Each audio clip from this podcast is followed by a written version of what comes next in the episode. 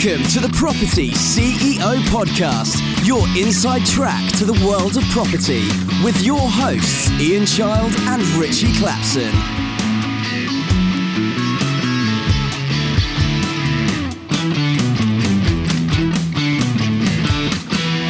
Hello and welcome to the Property CEO podcast. My name's Ritchie Clapson and I'm here with Ian Child. Hello, everyone.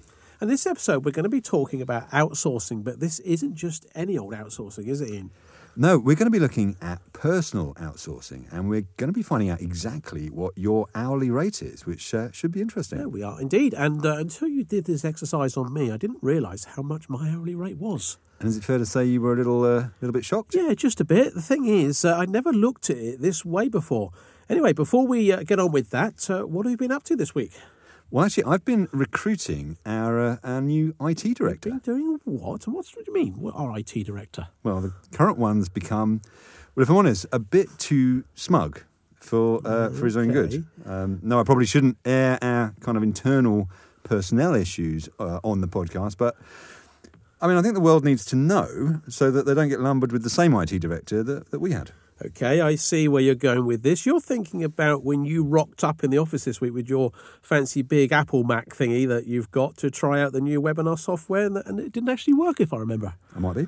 Yeah, and so uh, what did we do? We ended up using my £300 Lenovo laptop, and did it work?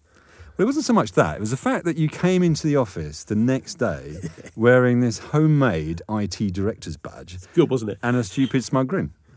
That was probably the point where I felt I needed to make a few, you know, changes in the IT area. Uh, but I wasn't wrong, was I? Just goes to show you can buy all the fancy Apple equipment that you want, but when it comes down to it, my cheap and cheerful piece of kit was the thing that saved the day. Sorry, did you call it a piece of kit? Yes, I, I think we, we're quite close to being on the same page. Look, some people are Apple people and some people are non Apple people. You know, some people want all the fancy bells and whistles to compensate for something that may be missing in their personality. Where, you know, just some of us have the minimal equipment that's needed just to get the job done. I see. So you you see me as being firmly in the, the Apple camp on that. Well, I think that's a safe assumption given that I don't think I've seen you use a single piece of equipment that wasn't Apple uh, since I've known you. And you, you see yourself firmly in the, the non-Apple camp. Absolutely. So, so you wouldn't, for example, mind sharing with our audience exactly uh, which brand of mobile phone you currently have. What do you mean? What, both of them? What, you got two phones? No, no, I meant both of our audience members. Well, I think they both got a right to know. Okay, well, I'd admit to having an iPhone, but phones are totally different thing altogether. Oh, totally different. Yeah, I couldn't couldn't agree more. And uh, and of course that, that rather smart tablet computer I saw you uh, using earlier, I couldn't help notice that it had quite a familiar sort of I don't know what you call it, sort of fruit related logo on the back. That would be a that's a new Lenovo trademark, is it? No, no. Well, I can see where you go with this, but neither of those count because they're not laptops. Right. So this this radical uh, non-Apple stance that you've taken is uh, is is quite specific. Well, yeah, I'm just making the point that my old Lenovo, 300 quid's worth, got the job done when your brand new, ultra expensive Apple couldn't. Right. So if you were a vegetarian, for example, you'd be kind of totally committed. A Vegetarian? We're totally committed to apart from the fact that you'd wolf down a load of sausages and pork pies. Is that about what was? Is that what we're saying here? No. Actually, thinking about it, is that why you know that weight loss challenge that we did? Is that why it ended up the way it did? Because you were totally committed to it, apart from the donuts and the slices of Rocky Road. I think that's very unkind that you bring that up, and you know I am sensitive, so that's very unfair. Plus, it wasn't Rocky Road; it was a millionaire shortbread, if I remember. Anyway, I couldn't help noticing that the old IT director's badge um, kind of disappeared next time I saw you. Yeah, well, I was a victim of a boardroom coup. Now, would this be after you deleted one of our social media accounts by pressing the wrong Might, button? might have been. what, of what board position do you hold now? Uh, Dare well, I ask? I don't, but I'm considering. I'm considering a new position. I'm going to be perhaps be uh, the catering director. Oh, we got a vacancy for that, have we? Yeah, well, to be honest, I think I'm on safer ground. I don't think I can make too many cock ups in the eating department. Anyway, we, we didn't come here to talk about my IT skills. Such as came- they are. Well, such as they are. I did have the badge for a short period of time. We came here to learn about something that I've uh, not really come across uh, before, which was the world of personal outsourcing. So let's get started. And first things first, Ian, what do we mean by the term outsourcing? Well, it basically means getting somebody else to do something instead of you or instead of your business. So there's kind of lots of examples in the workplace. Uh, for example, a business might get there are outside caterers in to run the staff canteen. You might employ uh, a bookkeeper to do your accounts instead of doing it yourself. And a lot of people, uh, in small businesses in particular, can hire a virtual assistant um, to help them. That's another great example of outsourcing. So you're going to try and outsource me? Is that what? Is that what you're? Thinking? We're thinking? working on it. They're trying to build the robot to replace you. Oh, that'd be cool. Okay, so so just thinking about this outsourcing, why do businesses actually outsource? Well, it can be for a, num- uh, a number of different reasons, but mainly um, it's it's often because it's a distraction from their main business, and they want to keep focused on their their core activity. Uh, they don't have the skills or tools to do it that Yep. well themselves, or it's not cost effective for them to do it. You know, so they'd they'd have to, for example, buy lots of materials, train staff to do something, uh, and then they've got that investment there. Whereas actually, their day to day business is something rather different. So so you know, as property people, should we consider outsourcing? Should we be outsourcing? Well, to be honest, it's not just property people. I mean, all people in business should look at outsourcing. And there's two types of outsourcing. So there's business outsourcing and there's personal outsourcing. And the key for both is to be aware of what tasks make you money or what tasks save you time, and then to spend as much time as possible on those tasks. The- on the money making tasks, yeah. Absolutely. So the biggest problem we have really is not realizing what the best use of our time is. We become this this phrase busy fools, but it's very, very true. Um, just because you're working on something doesn't mean you're working on the right something. So for example, let's just say you've got uh, some rental properties that you manage yourself, and you think that the time that you spend manage them, managing them is um, is simply a, a kind of cost of doing business. But you potentially could be making a lot more money by spending that time growing your portfolio instead. So managing the tenants yourself actually becomes a false economy, even though you feel like you're working in your business. You're sort of this busy fool. You- Exactly you right. get rid of it. So um, I get business outsourcing, um, but which is fine, and I think a lot of people will. But it's personal outsourcing that shocked me a bit because I'd never thought of it like that. I mean, can you explain, you know, to our audience here what personal outsourcing is? Okay, well, most people don't think of personal outsourcing, if I'm honest. Um, but something I learned from one of my old uh, business mentors. He once asked me if he could hire my services for an hour. And I was quite intrigued by this. And when I, I think I would be as well. so when I, I, I agreed, and this is quite bizarre, he gave me an envelope and he said my fee was inside. oh yeah, And I'm as, even more intrigued. as he handed it to me, he also said he'd taken the liberty of doubling my usual hourly rate as a gesture of goodwill. Now, I'll be honest, I didn't know exactly what my hourly rate was because I, I, I was kind of working on my own business. Uh, you know, I wasn't consulting or anything. So I was kind of really curious to find out what he thought I was worth. And he knew my background. You if know, it was I'd- me, I'd have given you an empty envelope. But um, you know, he he'd known that I'd, I'd, I'd run some pretty big business units um, for global companies and so on. So I was I was he, he kind of knew my background. So I, when I opened the envelope, um, and because it was quite thin, I kind of assumed he'd written me a check, but he hadn't. He'd uh, he opened it up. It was a five pound note. I like him already. So I said, whilst I wasn't exactly sure what my hourly rate should be, I was uh, I was pretty convinced it would be a bit more than a fiver. I think he was generous having now worked with you for a while. And he uh, he told me that because I only valued my time at two pound fifty per hour, five pound was actually being generous. Okay, so so joking aside, whilst I think five pound is extremely generous for your hourly rate, but joking aside, why why did he think that you that you thought you were only going to be worth two pound fifty an hour? Where's that come from? Well, funny enough, that's uh, that's pretty, pretty much what I said. but instead of answering, um, he asked me where my nearest supermarket was, which was I mean it threw me a bit if I'm honest. So a strange fella. he's a strange fella. Um, so So I, wants to rent you by the hour and know where your nearest supermarket is and gives you little brown envelopes. But I told him. Um, and then he asked me how often I went there. So I said, well, you know, once a week. You stalker. Well, then he, then he asked me how long it took me to do the weekly shop. And of course, it changes because, you know, in supermarkets, they move things around. So, Yeah, yeah. but, um, so I said, well, it's about two and a half hours. um, so kind of door to door. And then he said, Had I ever heard of this thing called the internet? Cool, I bet that through, yeah. because there's this new thing in town called online grocery shopping, Yeah, yeah. where the supermarket uh, would do my, my shopping for me and actually deliver it to my house. okay. And he said it was really quite cle- clever. And the best news was that they only charged a fiver for doing it. So he said if I spent 30 minutes choosing what I wanted to buy on their website, I would save two hours a week by not having to go shopping myself, and it would only cost me a fiver. So, put another way, because I wasted two hours each week going shopping in order to save five pounds, my hourly rate was effectively £2.50. I fifty. like it. Yeah, it's interesting, isn't it?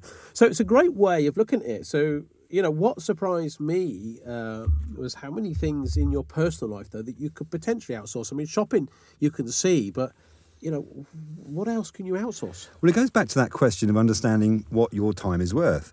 Because we, we kind of have that mental block when it comes to most outsourcing. We think that paying someone else to do a job that we can do ourselves is a waste of money. But actually, it's only a waste of money if you don't earn more money with the time you save than what you pay to them. Yeah, yeah. So, since your, your own business doesn't pay you by the hour, you don't recognize the value of that hour that you spend on it. It only gets kind of recognized later uh, when, when the value of your business or your property assets have kind of increased as a result of the work that you've done. And your profits from property will be kind of way more than the cost of outsourcing. Another problem uh, is that we, we think it, it'll take longer to explain to someone else what needs doing than it takes to do the job. So it, it, it, we think of it as being a false al- economy. We always think of that though, don't we? That's often the case, isn't it? Well, what's the reality? we always think that, but the reality it only takes uh, it takes more effort the first time, but after that, it saves you time. So if you're only doing something once, I would agree it's a false economy to train somebody else Yep. to do it. Uh, but if it's something that happens time and time again, then yeah, it's it's more effort the first time, but after that, it actually saves you time. And there are so sense. many things that you can outsource. So uh, a few that spring to mind: cleaning, cleaning the house, uh, ironing and laundry. Washing the car, there's one for you. I mean, your cars are always spotless. In fact, I'm surprised you actually have find time to do property given that ratio of number of cars versus how clean they are. Um, and by contrast, you don't wash yours at all, do you? well, I'm always too busy. Uh, and uh, mowing the lawn, another great one. And then kind of the, the odd jobs around the house. Oh, so I do those. all, but all of these jobs, they may sound like the sort of thing that we all do day in, day out, and they've got to be done. Um, but they can all be done by someone else for a relatively small fee. And of course, they all save you time. But wouldn't some people think that having a gardener or maybe a cleaner is a luxury that you know they can't afford? Shouldn't they wait until their business is making good money and, and, and then afford it? But that's because they've got the, uh, the wrong mindset. I mean, if you think about it, uh, let me give you a hypothetical question. Uh, I'll give you two options. So, A, you could either pay £100 a week to get back 10 hours a week of your time, Okay. which you could spend on, say, creating a business or working on your existing business or your property empire, if you have one. Or you could save that £100 a week and not have a business. Which would you choose? Well, that's hundred pound.